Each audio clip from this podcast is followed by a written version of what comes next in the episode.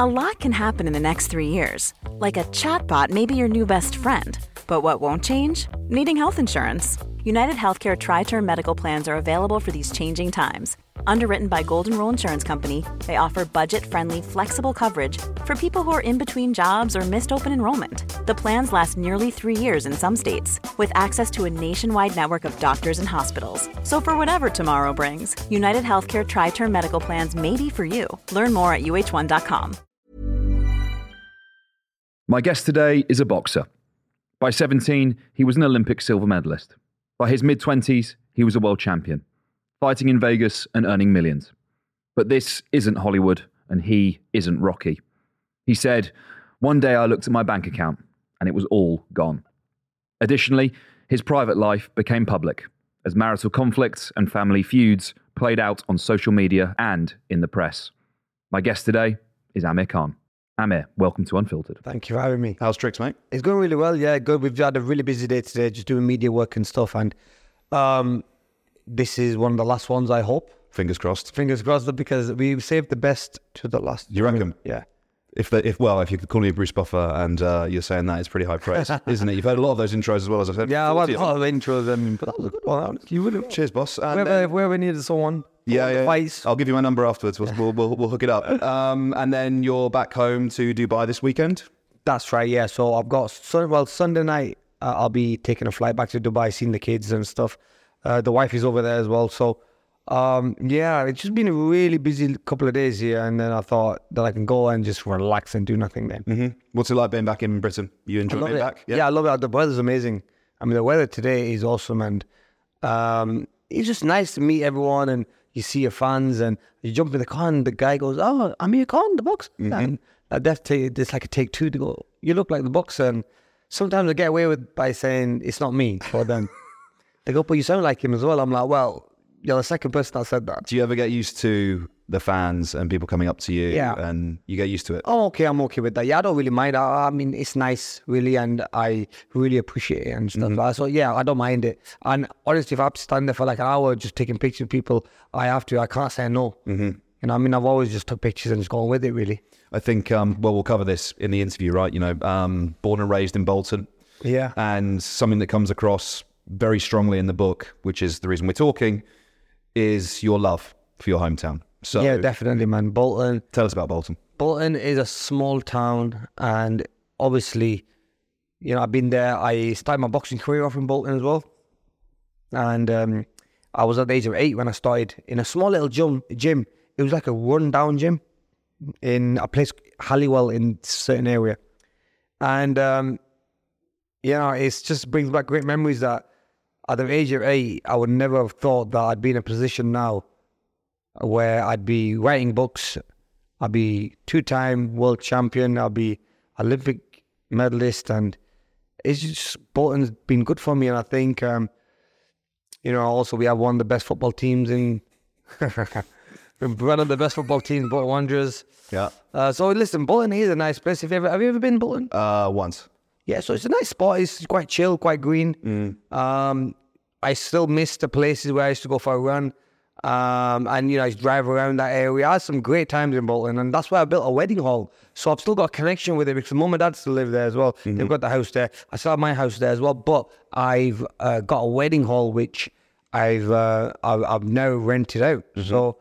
And I'm doing a lot more properties over there, like building some units and stuff like that. So I'm keeping myself busy, and I don't really want to move out of Bolton Yeah. because it's been good to me, and it's like I need to. I want to give back to Bolton by creating jobs and uh, stuff like that. Nice. Let's talk about your parents a little bit. You've got a strong connection to Pakistan. Both your parents' um, families emigrated from there. Tell us about your relationship.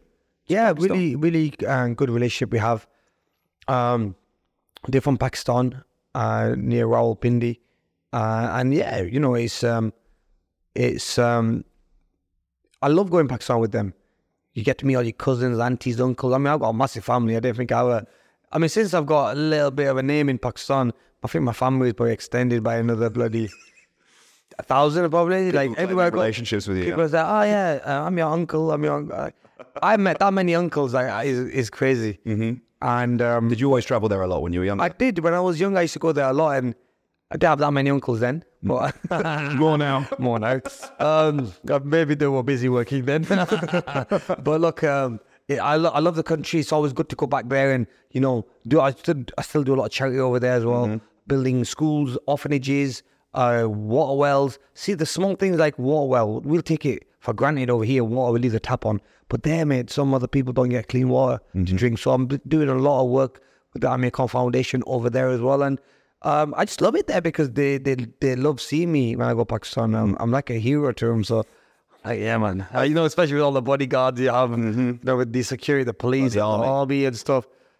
I like that. I mean, Uh, yeah, I bet you you would buzz off it as well. If Yeah, you was you imagine. Of course being, you would. In the, being in the car behind and then having about 20 bodyguards in front of you with like machine guns and God knows why. Like, the Pretty big time. I'm the man. Yeah. Prime Minister level. You know what I mean? I think, um, am I right in saying your dad, um, the TV rights were free for your fights in Pakistan? Yeah, that's how it started. Yeah, go on. So what we did was um, we wrote to them. Well, we, yeah, we, we we wrote and spoke to them on the phone and said to them, look, um, we have a.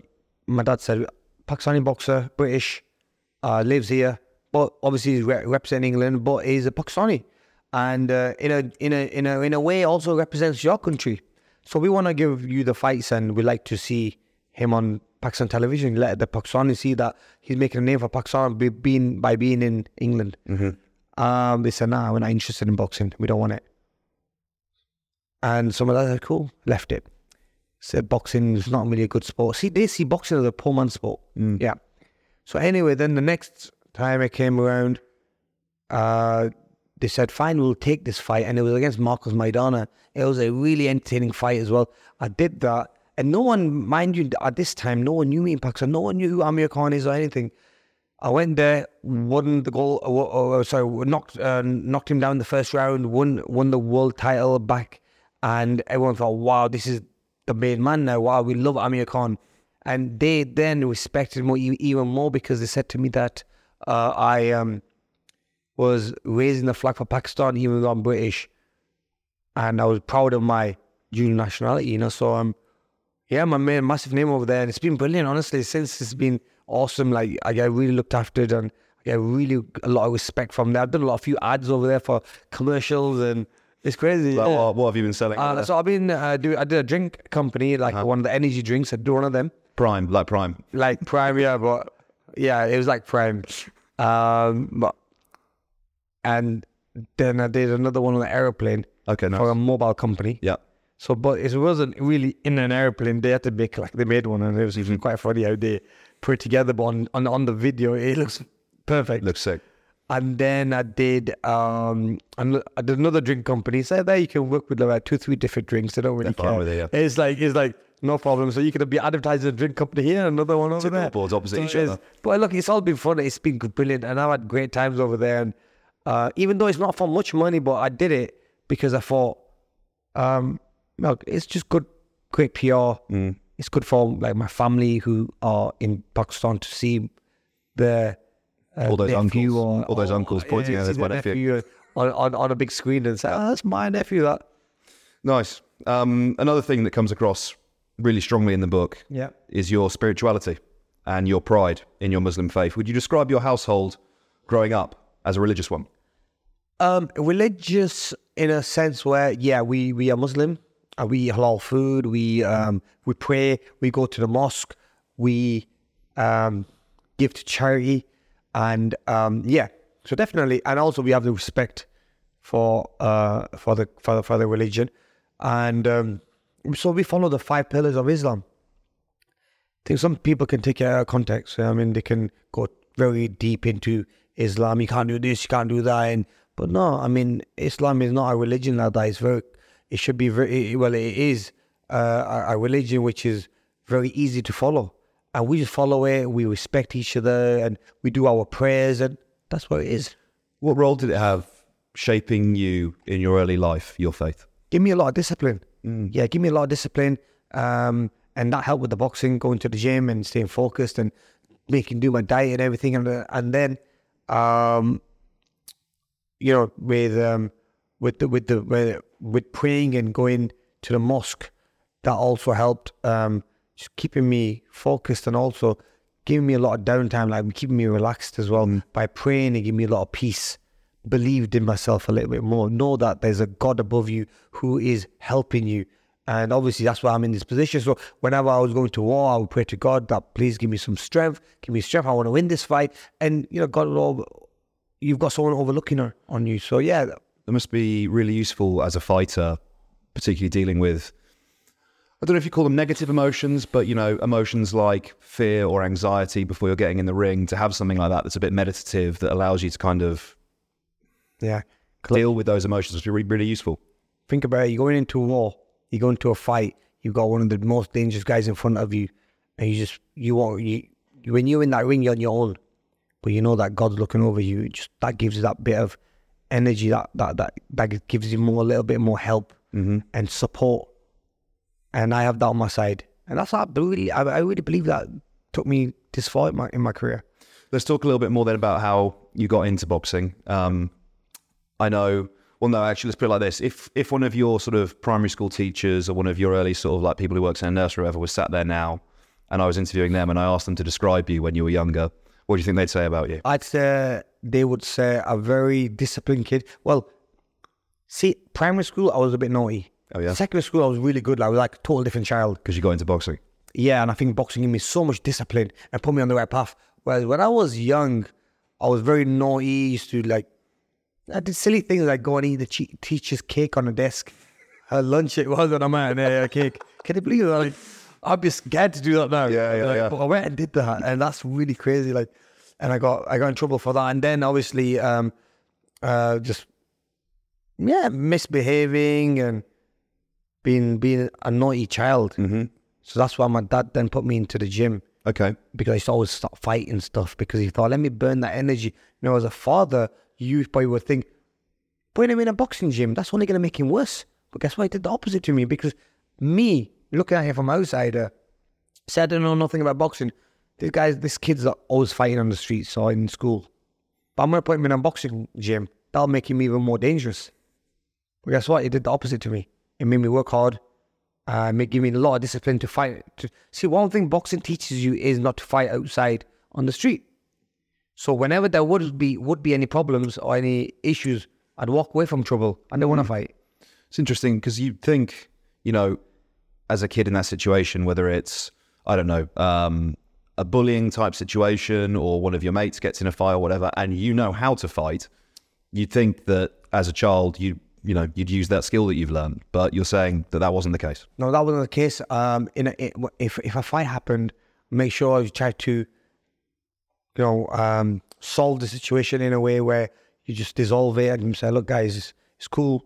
Let's walk away. Uh, fine, you're stronger than me. You're better than me, or whatever you want to say. Just walk away because sometimes if you, and it's not look things by beating someone up doesn't solve a situation. So I used to be like, I was the laid back one because I know that I'm a trained fighter and I can fight.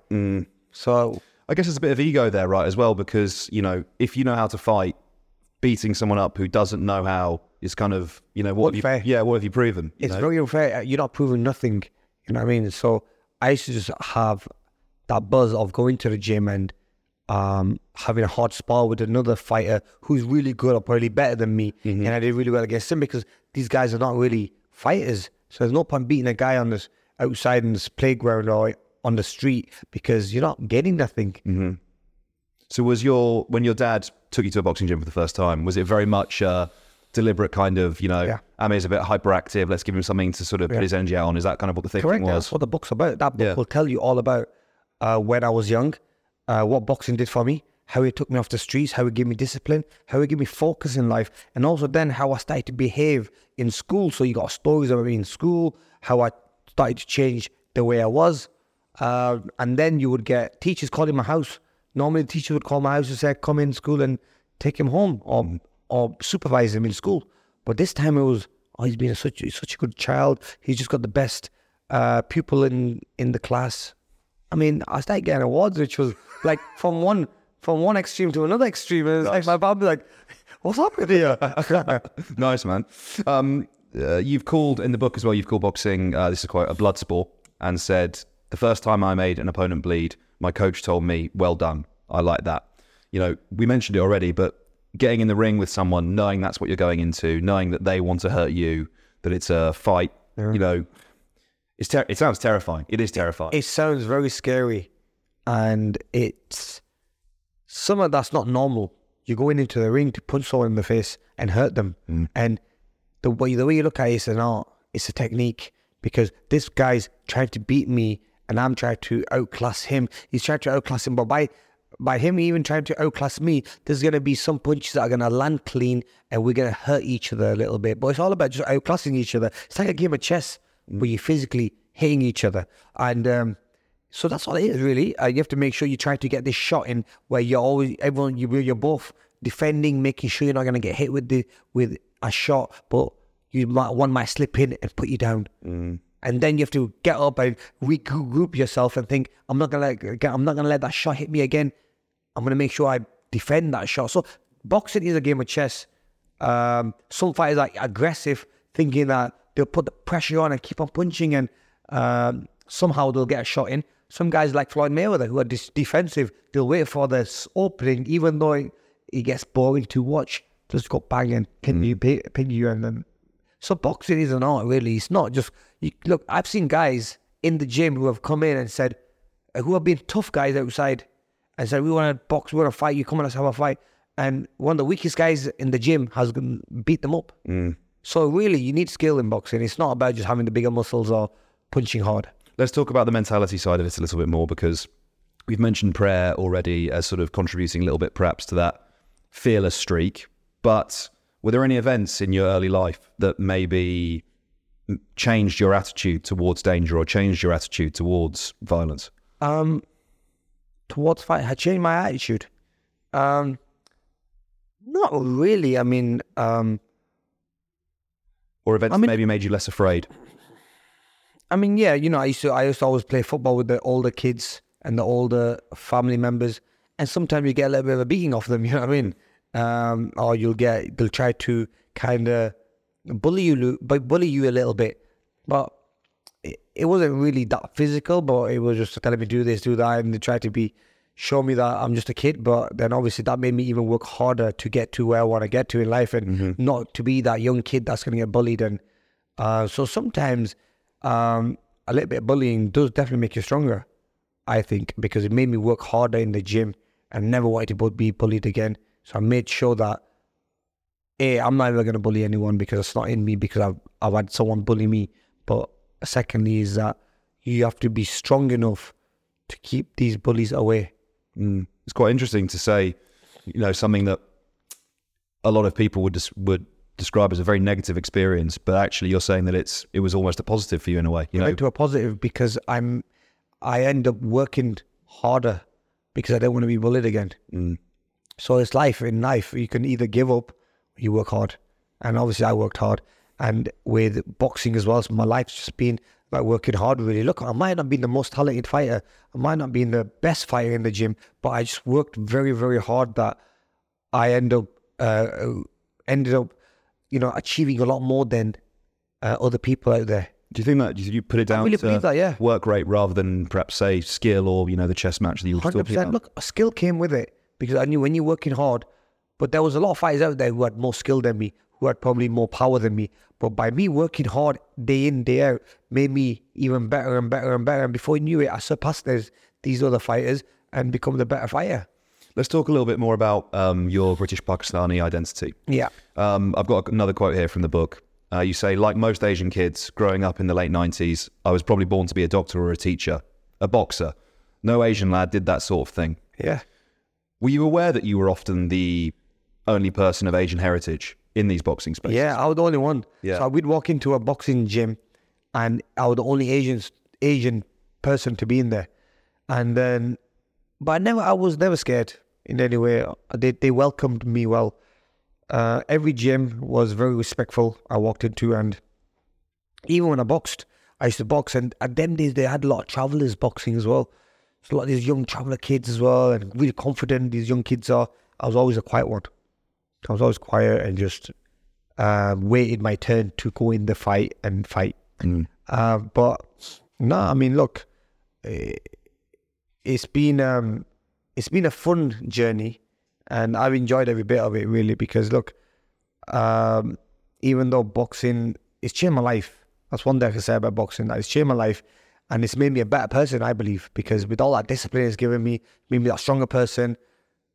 It's something that I thank and uh, th- uh, thank my family for putting me into because no one ever thought Amir Khan would be in this position or I would be ever become a world champion. I would I would ever succeed in this. For me, it was just about discipline, but I took it to that different level. So maybe this is a little. This when when when you read this book, maybe it'll give confidence to young other young kids to get into their sport and work hard. I think that'd be a good thing to come out of it, certainly, wouldn't it? Um, where did you see Asian representation when you were growing up? And actually, probably most importantly, was it a positive representation? Um, yeah, it was. Being Asian, being a Muslim. Um, yeah, you know, obviously I saw some, and it's in the book as well, where you saw obviously when 9 11 happened, and then um, was it seven seven? 7 7, yeah. Yeah, seven You seven. fought shortly afterwards as well. Yeah, and I fought shortly after both times. Yeah. So every time something like this happened, I wanted to go out there to the British public and tell them that even though I'm a Muslim, I'm totally against terrorism. And uh, in our religion, this does not teach you to, our, uh, our religion does not teach you to hurt innocent people. And that's what it was. Obviously, the, when the bombs went off, uh, it was innocent people who got killed. So I'm totally against that, and I stand up to it. To it, and I, till still till this day as well, I, I hate stuff like that happening. You know, innocent people are getting killed for no reason, and so yeah, I'll, I'll stand up no matter who they are, what color, what race they are, Did even you- if they are one of our own. Did you feel a sense of responsibility to do that? Did you feel like you had to do that? There was Yeah. an expectation that you had to do that.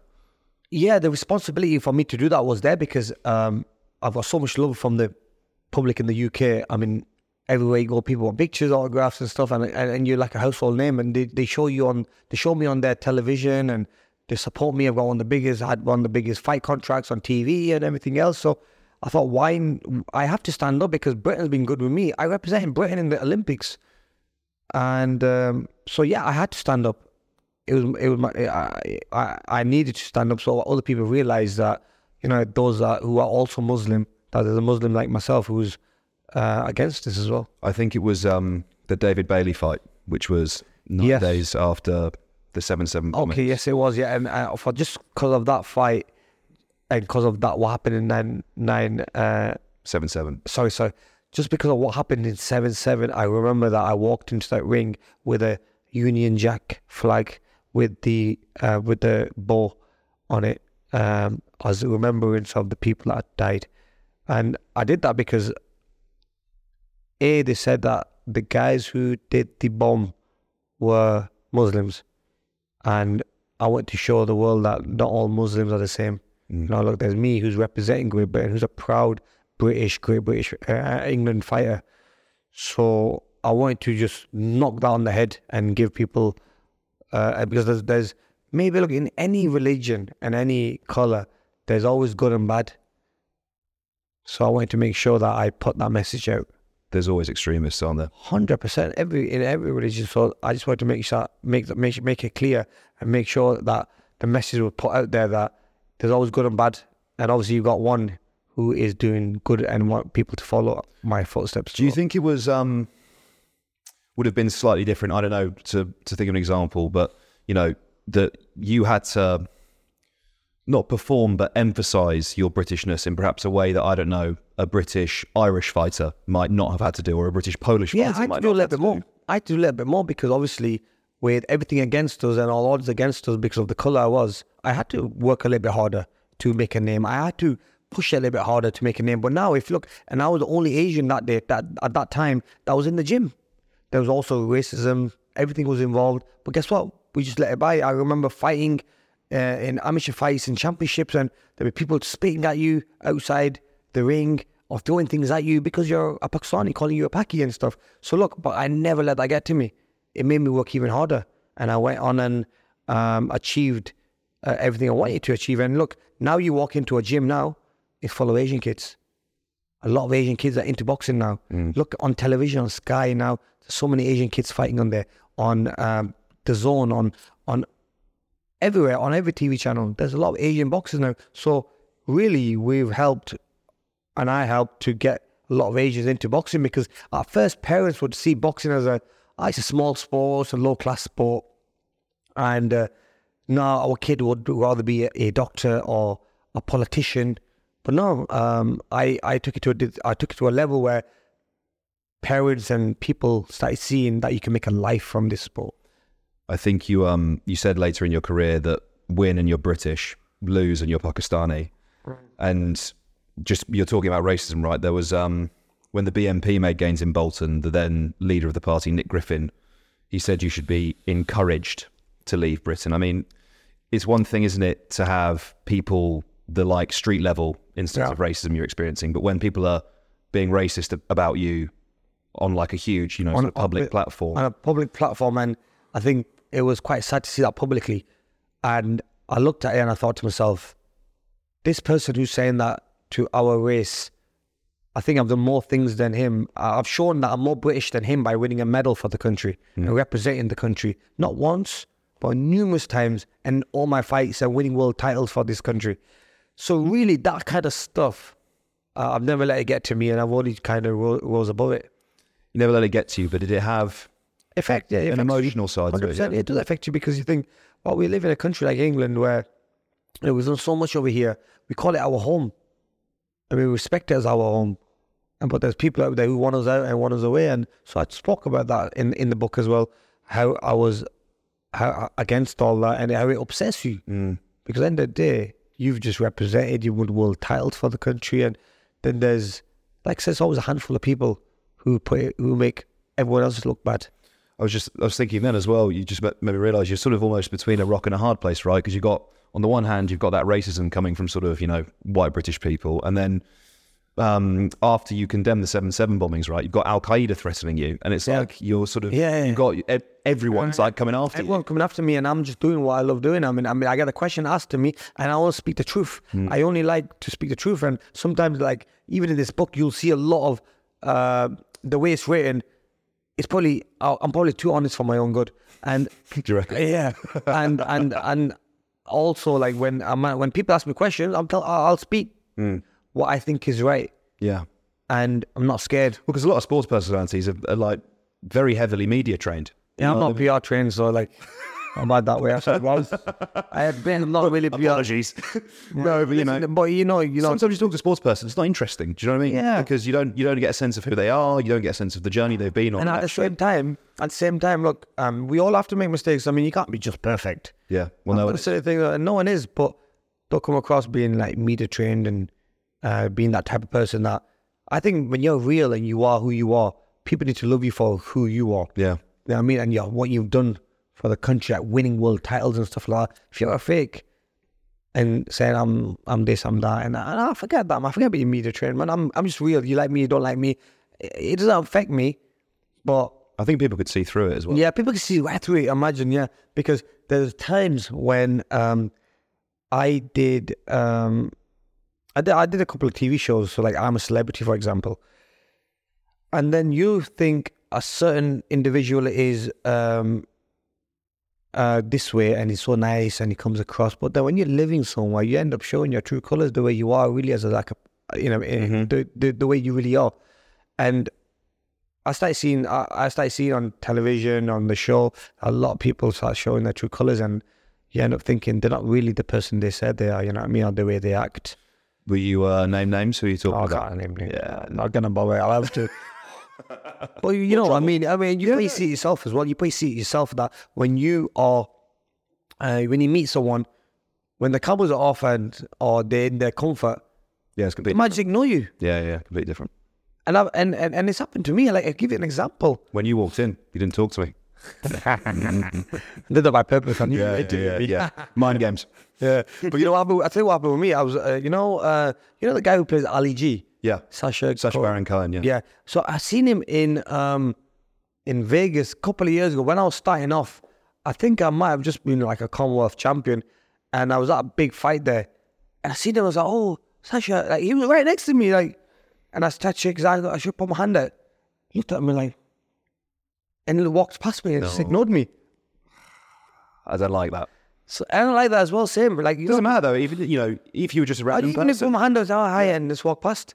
But like, There's nothing worse than that when you're out there. Then yeah, yeah, hanging. he thought he's better than me. You know what I mean? That's the way I looked at it. And from that day, that's when I then decided my I would never ever ignore someone. It's not nice to ignore them. And I go out my own way sometimes, and sometimes I'm dog tired. I'm I'm just oh yeah, no problem. I put a smile on, uh, just to. Uh, even my wife says to me sometimes, she goes, "What's wrong with you?" Like You're out you- dinner. yeah, well, I don't. You speak to these people like, what is wrong with you? you're, you're too accessible. Yeah, yeah, too nice. I'm too nice. But I'm like, look, it's what made me in it. It Yeah. is. Cool fact a crocodile can't stick out its tongue. Also, you can get health insurance for a month or just under a year in some states. United Healthcare short term insurance plans, underwritten by Golden Rule Insurance Company, offer flexible, budget friendly coverage for you. Learn more at uh1.com. Let's talk about the boxing a little bit then. Uh, so at 17, you win an Olympic silver medal in Athens. You're hailed as a hero on your return back home. Yeah, it was crazy. Yeah. You said, and this is a quote, it was the first time I felt famous.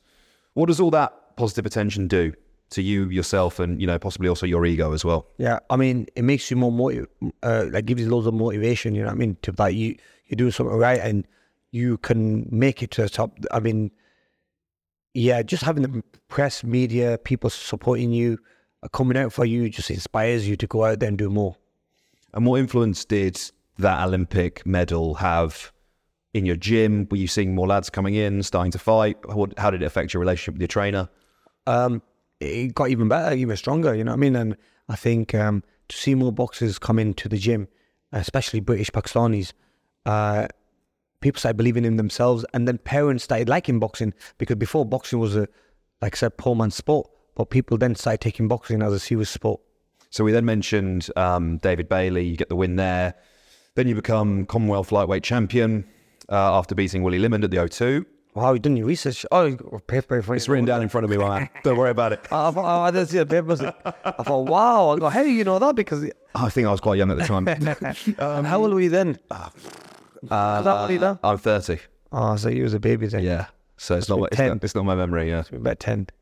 I watched it. It on YouTube. Yeah, yeah. Oh, on YouTube. Yeah, to catch up research, man. Yeah, go on. Um, around this time, you write that you start to feel like, and this is a quote, the media in general might look to land a blow to your reputation. Why was that? Why did you feel that way? Back in Back then, yeah. You- against Willie Limond, yeah. uh, because I got put down in that fight, and I could see that, you know, because I was winning everything so comfortably. You know, as soon as you have one little hiccup, they wanna kind of put you down, and they wanna then say, um, "Oh, he's been hurt," and they, they do try to trash you a little bit. I don't know if it's because it want they want to it helps them sell the papers because it is the stories in it where this guy who's come from the Olympics is the best thing since sliced bread, but guess what? He's just been put down in a fight and could have lost it. But even though, I mean, not once, not in a million years, I would have lost that fight. But anyway, so um, I think they'll always try to have a go at you at things. But Does it bother you? no, it doesn't really bother me. No, not at all. I just think they're wasting ink for no reason. I mean, and it's true that wasting ink for no reason. But I'll just leave it. Don't talk. I'm just chilled. So, so um, let's talk about uh, your loss against Breidis Prescott. Then you described it as a wrecking ball through your up until then undefeated pro career. yeah, yeah, You said after the loss you had friends disappearing overnight. yeah. Is the world of pro boxing fickle like that? Is that, or do you think that's something unique to you? I mean, tell me a little bit more. It was a about bit. It was a bit new to me at that time when that happened because as soon as I lost a fight, my the friends that were around you who said that you were going to be uh, a world champion, we are going to be behind you, we are your best friends, we are around you. They all walked out on me, right? Like maybe fifty percent. All walked out, and then the, the the people that normally call you don't call you no more. And obviously, I was only young then, and so I got, it got me quite sensitive. I was quite sensitive, and it got me quite emotional. That happened. But then obviously it made me stronger, it made me the person I am because obviously I thought, you know what, you're on your own in this world. And you, if you get beat, you it's only you to blame. And, and and the people around you, they're gonna get on with their normal nine to five jobs or get on with their life. And yeah, Do you think one fight can change the trajectory of a boxing career? hundred percent. Yeah. It can, yeah. Why do you think it didn't then? Um, because they still thought maybe I'm young and I can come back from a dot loss like this. Um, but yeah, but it did. A lot of people's uh, ways changed, and the sport kind of changed a little bit, thinking that they're not gonna. I'm not gonna become a champion. I'm not gonna achieve the goals I, I said I was to achieve. They thought maybe I was just a, you know, I just want to hit a miss. I mean, it was like he tried and he didn't succeed. Mm. So most people would give up after that because just that mental, men- just mentally, all that um, negative media and the stuff that you see on social media puts you so low in the ground that you think you just give up. A lot of people would give up, but mentally I was very strong that way because I had tasted defeat back in the amateurs when I was young. And for me, I loved the sport of boxing and I didn't care. Mm. Even if I lost three fights in a row, I was happy with that. I, I, because I was happy with it. And it was, it was giving me a lot of happiness being a fighter. It's got to affect your mental health, right? Because you have this idea, call it a plan, call it of like what you think is going to happen, what you expect to happen, what you want to happen. And then, you know, something like that, you lose a fight and all of a sudden maybe that's Oh. not going to happen anymore. Crazy man. Yeah, that normally doesn't happen. It's like um and it, but you can you can see it with football, for example, when a football match is happening and the team loses that should have won. Man, they get off. It goes crazy, and I feel sorry for these football players because the the I've seen some videos on YouTube where how how how they get dissed by their fans, and then the week the week after that they they're fans of theirs again. So it's just it is it's just. Uh, but the way I look at it, I look at it different now. I look at it like uh, it happens, and you just can't let it get to you. You just have to move move on and get on with it. You moved to America to train with Freddie Roach. Correct. And you've described that as one of the biggest risks you've ever taken. Massive risk. Do you think you're drawn to risk? Do you yeah, like I, yeah, hundred percent. I love I love taking risks because that's what makes it makes me different. Me going to America, it was a time where I was making big money in the UK, and then um, I took a pitch a paycheck. I, like, I I cut it to half literally. I went to America because I went to fight there. Mm. So I made less money, but I want to take that risk because I know that if I make it America, I'll succeed even further. And I know I've seen the fighters who have gone to America, made a name in America, and it makes you a global star. And that's what I wanted to do. See, everyone in Europe kind of knew who I was, like in England especially, but not no one in America. They just might have heard the name. So I thought that if I go to America, I want to get the mega fights. I mean, forget about these uh, fights and being champion of UK or Europe. I want to be a world champion. So that's what I did. Soon as I uh, become that world champion, I started having my world title fights in America because the hype I had. I mean, I had the biggest TV channels behind me, HBO, Showtime. I was one of the one one of the top fighters with a contract with HBO. I had a contract with Sh- Showtime. I mean, ESPN. I fought on the biggest channels in the UK, which um, you which then fights started getting broadcasted all around the world. So more eyes are watching the fight and they're thinking, see, I was a little bit different in that sense where I was a little bit unique because I'm a Muslim, I'm a Pakistani, I'm and I'm a young lad. So they probably thought, who's this young Asian British uh, um, Pakistani kid? So um, they started following my footsteps. They thought, let's check up on it, let's see who he is. Because one thing about the Asian community is that we end up we watch an Asian kid doing so we think, wow, look how let's start following him because he's representing us as well. You know, as as as British Pakistanis, there's no one doing it like him. So let's start following him. And then through through that, then the other American Pakistanis, uh, the European Pakistanis started following me and it, it become crazy. Yeah, I started to build a big fan base. So. I guess, yeah, just from like a completely, maybe not cynical, but objective point of view, you know, you're from a different background. So immediately you've, in terms of marketability, you've got access to markets that perhaps other fighters didn't necessarily have. Hundred percent, exactly. And then obviously I was a, um, I, I spoke well after fights. I was I was a confident kid. I had that Olympic background, um, and um, yeah. And look, I think um, I'm not gonna say I had the looks. I mean, I, mean, I, might, I w- I wouldn't either, mate. uh, but you know, the other thing was, it was just I said God was watching over me, man. That's Yeah. all I can say. God was watching over me, and all blessings and from people and people who prayed for me, my mother and everyone. Look, that's where it come from. I'm I'm I'm a big believer of that.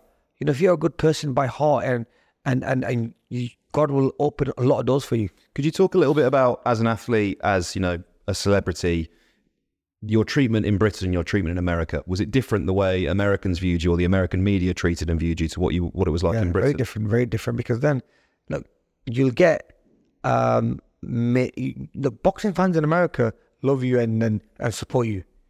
Boxing fans in England like you, and then diss you as well at the same time. I mean, like they find a way of like really putting you down as well.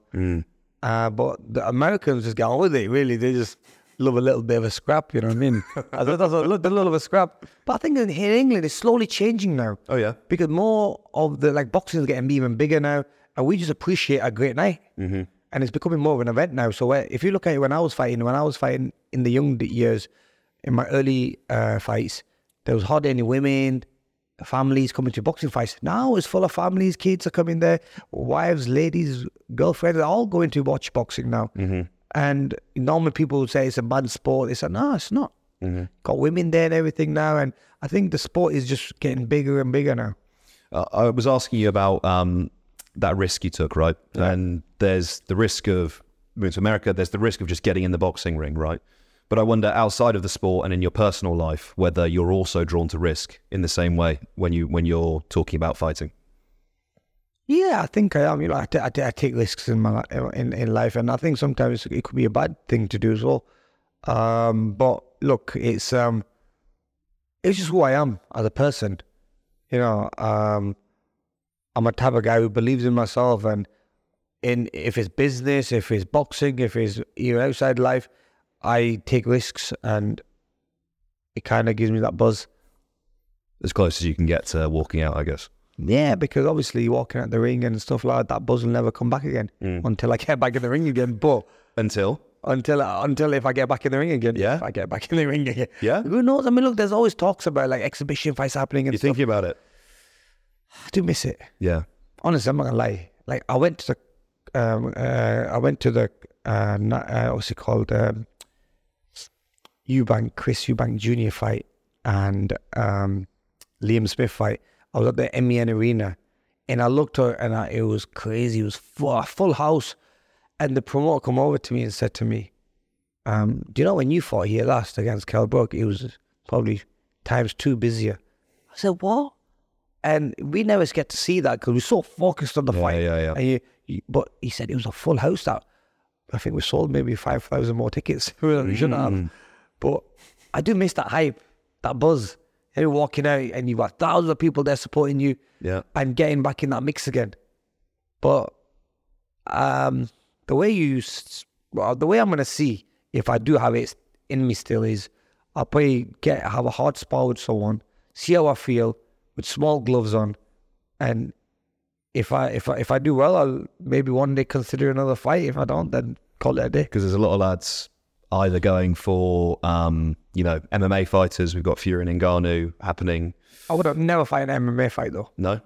Yeah, MMA fight. Me going fighting an MMA fight. Because look, Fury's saying that, isn't he? that They'll box that, and then they'll do an that, MMA fight correct, afterwards. Yes, Fury is uh, an animal though, isn't he? He is, mate. I mean, he's a strong guy and he's got this f- big fight against Ngannou. And look, okay, fine. I think he'll outbox him. But to be honest with you, having Mike Tyson on your side, Ngannou is Mike. He can punch. Yeah, he can punch hard as well. But look, I see. I'm not seeing much of his MMA skills. Is he got that knockout power? Like when he hits you once, boom, you're gone. My God.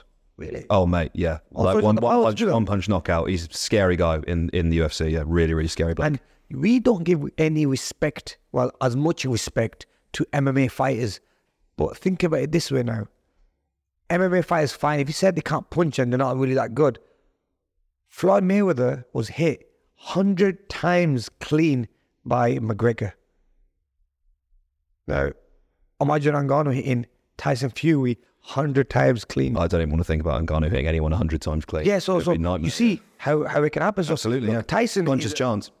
punches chance, and at the same time, I think that um, Tyson is just special. He is, yeah. Like that, he, he just finds a way.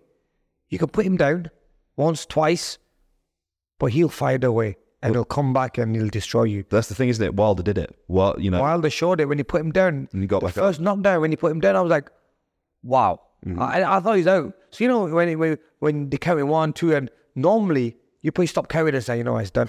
But like Undertaker, put he lifted his head up, boom, and I was even I was I was shocked because if I was the referee, respect to the referee in that fight because the referee, if I was any other referee, might have stopped that fight while he's down and out, but he just woke up after seven, eight, I think it was. yeah, I think it was an eight count, wasn't it? Did you see all the Americans as well timing it, saying that it was longer, that he'd had more than You're 10 always going to get that. Listen, when a fighter from England goes to America, they're always going to say Mm-hmm. that, um, You know, it was it was a long it was a long count, but Yeah, that. and that, that that referee is a well renowned referee, so I don't think that that that's Talk, true. talk about you a little bit more, um, and you potentially returning, seeing as we're here now talking about it. Would you fancy? Oh, I mean, I don't know about returning. I'm saying, No, that, you're thinking about maybe it. one day. You're thinking happens, about it. You're thinking about it. Maybe feet. Like I look, like I get itchy hands, and I might just one Yeah, day. yeah, yeah. Get in there, and I don't know. There's a lot of influencers, a lot of YouTubers out there looking looking for fights who maybe might be a little bit of easy money for you to get in the ring with them. Yeah, I mean, let me. Yeah, What are we talking? But- KSI, Logan Paul, Jake Paul. You fancy that? Would you do that? yeah, I mean, yeah, I'll take them out. I mean, that's just uh, that's easy work. Yeah. Come on, that's Light easy work. work. That's light work. Them guys, yeah. That's so. That's like a. I think that's like classed as a mismatch. Yeah. Don't want to end up hitting them. Remember, but I mean, look, let's see. Very good. Yeah. Um, to talk a little bit more about boxing, we had um, actually another UFC guy, Tom Aspinall, in the chair talking about boxing, and he he trained with the Furies a bit. He, he had a pro boxing fight, and he was actually he was pretty critical about the model of boxing and the sort of how cards are arranged. That you can almost before the before the event, you can go down the card and kind of say that's who's winning that one, that's who's winning that one. Yeah, and yeah. he said he wasn't really that keen on boxing as a, as a result. And he also, from a safety point of view, was also a little bit worried about people sort of getting mismatched, taking on fights where they know they're going to lose and potentially getting hurt. Okay. I don't know what you think of that criticism, whether there's any validity to it or. I mean, there's some. Yeah, look, if you can go through a fight card and make your mind up on who's going to win and who's going to lose, because really most fights should be 50 50 or 60 40. They're still close fights. Yeah, yeah. But like, and that's what MMA is like. So 100%, look, when it comes down to matchmaking, fights happening in boxing uh, compared to fights happening in MMA, I think MMA is sur- surpassing boxing because people want to see fights that they're show. People really want to see these fights that MMA are showing. But boxing fights are like, oh, okay, whatever, you know what I mean? People see competition. People like seeing good competition, and there's a lot of big fights that we want to see in boxing, which never really get made. But in MMA, like it's a monopoly because Dana White has got all the fighters on the UFC. Right, the man of the UFC can make pick and choose who he fights who. Whereas with boxing, you've got Bob Arum, you've got Oscar De La Hoya, you've got Frank Warren, you've got Eddie Hearn, you've got Ben Shalom now. So really, it's each uh, and and then then there's there's different TV TV uh, stations. You've got Sky with one, you got DAZN with another, then you you've got BT Sport with another. So it's contracts. These fighters have contracts that they can't fight a guy who's with the other stable. Mm-hmm. You know what I mean? Now now having Joshua fight against Fury, it'd be very hard to make because I'm sure Joshua has a deal with DAZN, a contract with them. Tyson has a contract with BT Sport. They will not let that fight happen. Well, how how they can't meet? How will they meet middle ground and say we'll go 50-50 on pay per view? No, they won't. So it's very hard to make fights nowadays because, uh, like, that's the thing about UFC is there's only one big promoter and one big company. Simplifies it. Simplifies it. Whereas in boxing, there's so many. Um, let's talk a little bit more about your move to America. While living in LA, you write about being around sort of A-list celebrities and how it was potentially affecting your boxing. You say um, you said you want to emphasize that you're special like they are. So, how was being around celebrities negatively affecting you? Could you talk about that a bit more? Yeah, it, it, it was. Um, it did affect you a little bit because imagine you're in a training camp, you get someone like Mark Wahlberg walking the gym, what you trained, your focus just disappears. You think, wow. Then you get someone like Jason Statham, or and then these guys, um, and even Mickey Rourke, for example, they'll walk in, and they'll want to see you train, and a couple of basketball players. Don't know their names, but I know they're basketball players. They're really tall um, they'll walk in the gym and they'll watch you train and stuff, and then they'll invite you out, and you not you cannot turn them down. You'll be like, oh yeah, hundred percent, I'll be there. But you might have a run at night time. But you'll, you'll say, oh, it's only one run. But then every other day there used to be famous people coming now. Every other day they want to meet you and take you out and hang out with you. Now you're doing it with that respect because of they are, are someone, but you're then neglecting your training. And if a fight goes wrong, then you know um, you're not going to be that same person that they want to come and see again. Was there a little bit of maybe your own ego in there as well, wanting to hang out with those people yourself, wanting to be seen with those people? Hundred percent. You're young. You're young. You uh, you want to be seen with these people, and um, yeah, I mean, who doesn't? I mean, it's a new thing now. You know what I mean? It's when Instagram was blowing up. It's like when Facebook and Twitter was blowing up, and you want likes, don't you? You want people to. You want to post to show your million like uh, people, followers, million followers that look who I'm hanging out with. You know what I'm saying? Look, I think everything now is uh, social media driven. S- Uh, and it's on who's on the ground minute. That's probably why you're talking to us now. Let's be honest with you. yeah, well, come on. Um, let's talk about your last ever fight. Part is we want to get it because we know we are, you guys have such a big following. Absolutely. Was it You know. 15 million? Yeah, just over. So, yeah, yeah, you know. No, we, I mean, we got our book here, and to put this on your platform is 15 million sales, yeah. is exactly so. That'll be all right, wouldn't it? That'd be, that'd be really good. Why you want to buy them? You, you, I'll sort it you, out. You, you should. I'll tell buy her. them. You heard it here first. Yeah, guys. But listen, here. I mean, it's- look, it's all promotion, and Absolutely. we like you guys. That's why we came here as well. Appreciate it, man. So I, we had the chance to go elsewhere, but I was like, nah, Of course. Joe. Of course. Of course. um, It's not the followers. Is it? let's talk about your last, so sort of coming towards the end of, the, of sort of talking about boxing, your last ever fight, Kell Yeah. Well, last ever fight so far.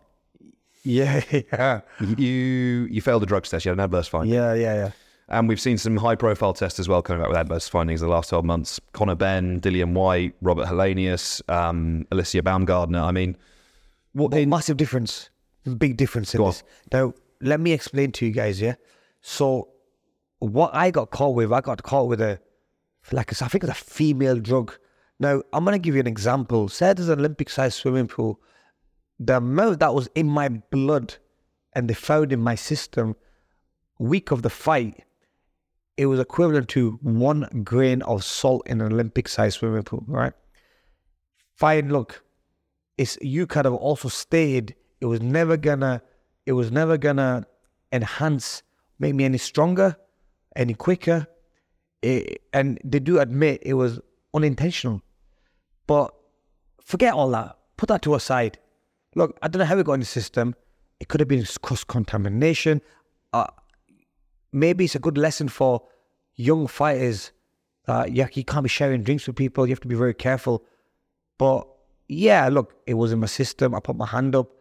But the other guy fighters, fighters who have been caught taking, had a lot more. That was helping them, making them stronger, making them bigger, making them faster, whatever it is. With me, you can see my performance as well in that fight. You know what I mean? But yeah, um, if you could have come out with that statement, I uh, it was only like I say unintentional. I don't know how it got in the system. Um, was that one test as well as as well, right? There were it was before. one out of like I think we must have done eight nine tests, and it was like one of eight nine tests, and I've never ever and you know uh, I've never been ever been found positive. It's the first ever time ever, and I, and for this fight, I, it's not Kell Brook or it's not the uh, boxing uh, promotion who wanted this testing. I'm the one who asked for it. Hmm. I'm the one who said, guys, I want testing for this fight.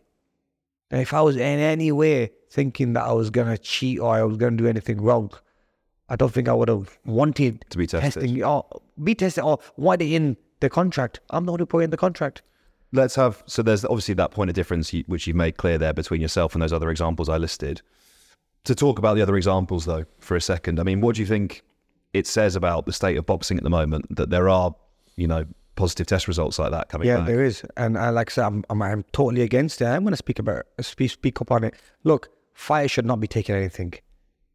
Yeah, um, and that's period because look, you're putting you're putting someone's life on the line. You you are going into a boxing ring to punch someone in the head and to hurt someone. Now, if you're taking drugs, uh, you're only gonna be you're gonna be you're you're gonna be far ahead, stronger than your opponent, and you can seriously hurt them.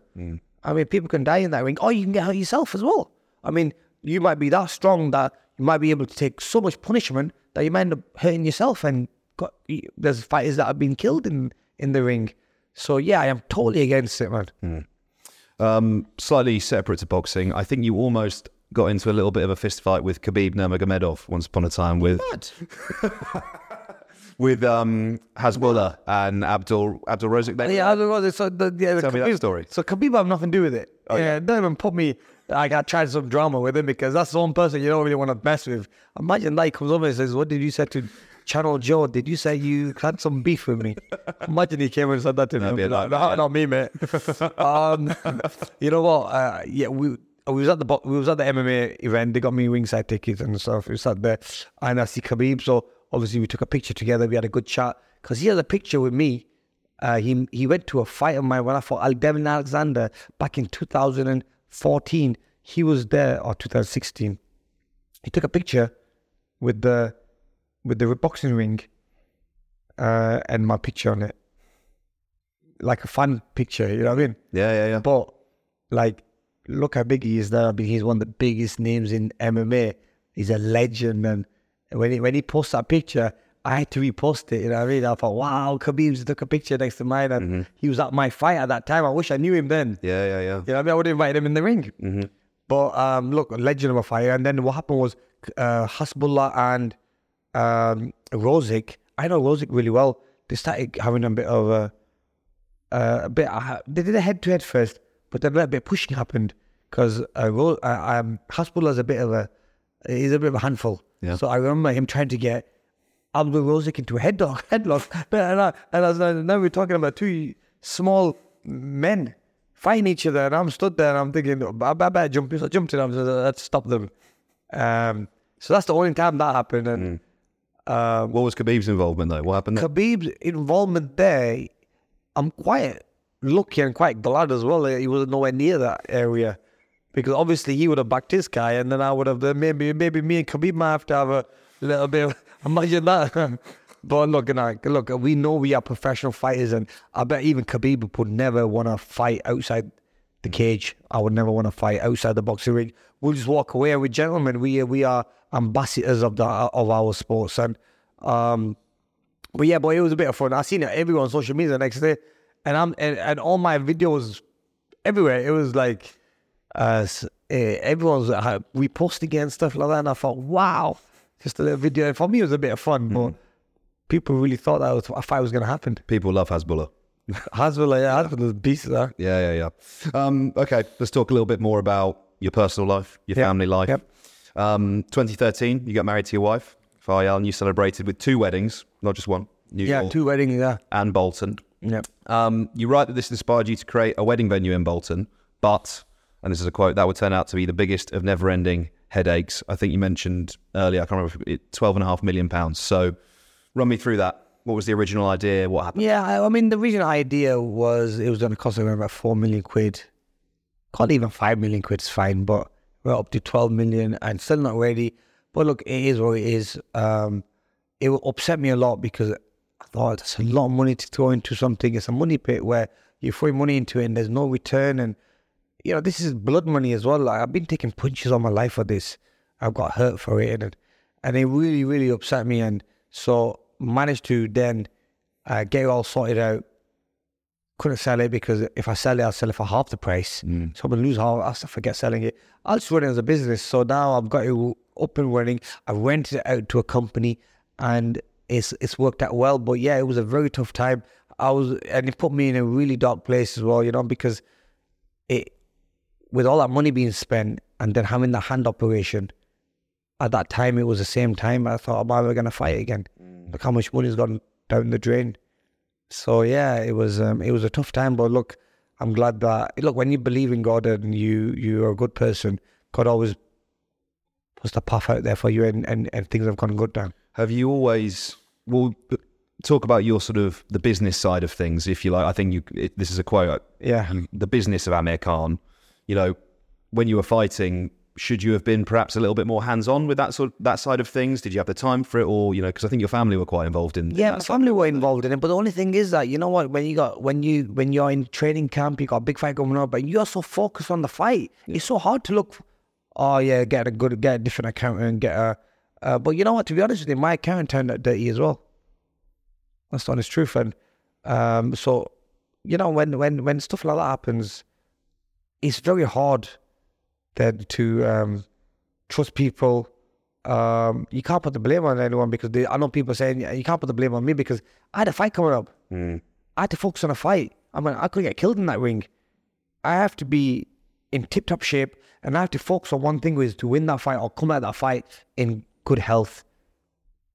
So I can't really control too much. But then, you know, slowly, slowly in time, I got in, got some control back. And now, uh, and I was so young as well, and a lot of money was coming in them days. But look, I'm glad that now I've got it up to a T. I've got it all sorted, and even if I ever did go in the boxing ring again, I know that whole the whole structure and system is set.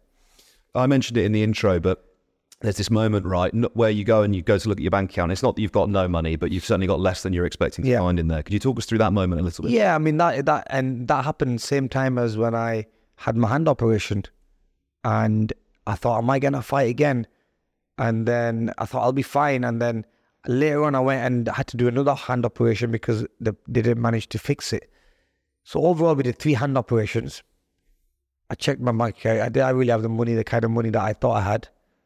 Uh, is it? Am I gonna? Can I survive with that kind of money for the rest of my life? No, I can't. What do I know? I mean, like we're so used to making a big paychecks, and um, I mean that was my motivation then. And obviously, then I got two children. I got two little girls, and I thought I need to definitely get back in that ring again, and uh, and, and then make sure I get the biggest fights and secure my future. Mm. And that's what I did. And it worked for me. Look, because there's a lot of fighters who then later on come back and they don't really get that opportunity. But look, like I said, God's been watching over me and I got them big fights together and, and and I made back double what I probably lost. And so, yeah, it, and I could have given up there. So this is a little bit what we talk about in the book is that there was times where I wanted to give up, but I never did because I'm not only doing it for myself, I'm doing it for my family, my generation, my people. Mm.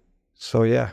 I'm not asking you to revisit or relitigate sort of the arguments that you have and you talk about in the book, but for me, it's interesting, you know, whether it's this the money side of things here and the sort of the tension, mistaken tension perhaps between your family and your mm. wife, or you know, other previous examples with like AJ and you know tweeting about it and that kind of thing. But I'm interested in the sort of these things happening publicly, you know, Yeah. and that dynamic because you know it's one thing having the argument, it's another thing for it having happening Yeah, publicly, right? See, them days we were big on the social media and just to get to someone and to destroy them because I had so much anger in me that I'd end up tweeting something and it'll go boom, it'll go everywhere because it's a way of getting it everywhere, you know what I mean?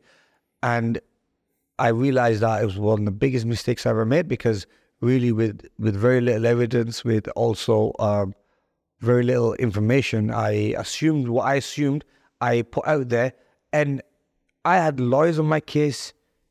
I had I was gonna get sued because there were these allegations I made were all false, and it could have put me into a lot of trouble, trouble and problems. But luckily, like I said, I um I sorted my life out. I sorted myself out. I said my apologies, and I moved forward and and moved on with life because, and that was one of the toughest times of my life because I didn't know where I was and what I was doing in life and had no one to talk to, no one who could help me, no one who could direct me in the right way. And one of the ways I got to, um, I got over it was when I went to the jungle. Oh yeah. And when I went to the jungle, I had time to think, time because instead of people telling you things every other day, different voices, I went to the jungle and it changed my life. It made me realize that what do I really want in life? And I went out and I went and got it. Mm. I mean, I went back, got out of the jungle, sorted all my issues out with my wife, my parents, and then end up sorting a massive issue out with with uh, Eddie Hearn, who me and Eddie have never spoke for years, and I ended up doing a fight contract with him, which was a massive, like a shock to the world because they were like, "What?" I mean, and Eddie, they normally talking rubbish to each other, and now they've bloody done a deal together. So then tables all turned, and they all went for the best of yeah. Do you feel underappreciated? Um, Because no, let, me- let me let me say this, not just by boxing fans, but by the British public. Because you know, some people write you off, whether it's the you know, whether we're talking about boxing and people saying nasty things about you, you know, like you said, you know, you, you, you went down in one of those fights, or people saying stuff about oh, he's got a glass chin, or Yeah. you know, your personal life, you know, in the tabloids at the moment and the stuff they call you. I think I saw Love Rat on the Daily Mail. But what you did at the Olympics, you know, for British boxing, what you've done for young Asian people in the UK, becoming a world class you know, boxer in your weight division, you deserve a lot of credit. Do you Think think? so. Do you think you get it? Uh, I mean, I do think so. Yeah. Yeah, um, it's hard to say, you know, because um, everyone has their own, and maybe it's been that long ago now that people remember me that I was a fighter and I was a world champion and I was a Olympian and I was a, I saved boxing. Then yeah, I mean, but look, it is what it is, isn't it? I mean, you're always gonna get people talking rubbish, and it's come to a stage now where I've stopped caring. I'm very strong mentally, man. Whatever they want to say, as long as I'm focused and I'm on the right path and I know what I'm what's going on in my life and I'm in control of it, I'm all right. You can say what you want really. But yeah, you do get a lot of uh, hate and stuff like that. But like I said, it's not gonna break me now. Amir Khan, thank you so much Thank for taking the much. time. Really Appreciate it, man. Thank you. Thank you.